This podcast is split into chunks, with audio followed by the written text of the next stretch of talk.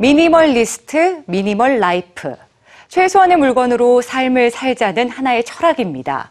그런데요, 꼭 필요한 물건만으로 살려면 우선 필요 없는 걸 버리는 과정이 있어야 되는데 무언가를 버린다는 건 생각만큼 쉽지가 않죠. 오늘은 미니멀리스트에게 배우는 잘 버리는 기술을 소개해 드립니다.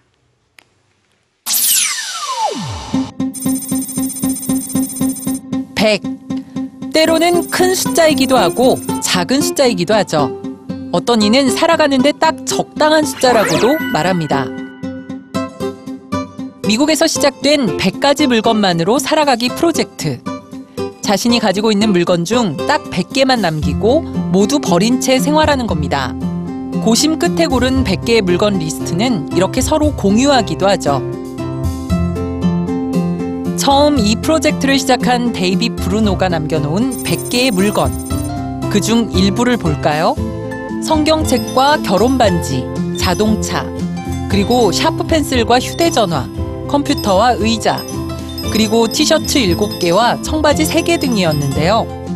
이것만 해도 17개나 되네요. 단 100개만의 물건을 남겼지만 1년간 생활하는 데는 아무 불편이 없었다고 하는데요. 100개만 남기고 모두 버리자는 이 프로젝트는 미니멀리스트의 철학과 맞닿아 있습니다. 최근 유행하는 미니멀리스트는 최소한의 것, 즉, 꼭 필요한 것으로만 살아가는 사람들을 말하죠. 꼭 필요한 물건만을 남기기 위해 반드시 거쳐야 하는 과정은 바로 버리기입니다. 미니멀리스트들이 제안하는 쉽게 잘 버리는 기술, 간단합니다. 버려도 당장 지장이 없는 것들을 골라내는 것이죠. 기능은 같지만 여러 개인 물건은 단 한 개만 남기고 언젠가 사용할 거라며 버리지 못한 물건은 버려도 결코 후회하지 않을 거라고 조언합니다. 그러나 쓸모가 없지만 추억이 깃든 물건은 버리기 쉽지 않은데요. 그럴 땐 사진이나 그림으로 물건의 모습을 남기고 글로 추억을 정리합니다. 미니멀리스트를 꿈꾸는 많은 이들이 SNS를 통해 버린 물건과 그 추억을 공유하고 있죠.